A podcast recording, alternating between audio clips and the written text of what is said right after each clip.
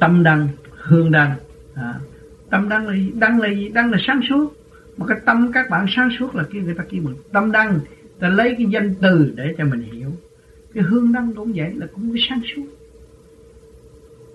Mà các bạn phải vun bồi, phải thấp nó mới có, chứ không thấp làm sao mà có sáng suốt. Phải làm, phải hành nó mới có.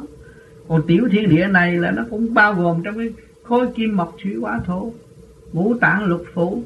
Nó cũng như cái bầu trời thế giới, nó có trên, có dưới, có thượng, trung, hạ đầy đủ.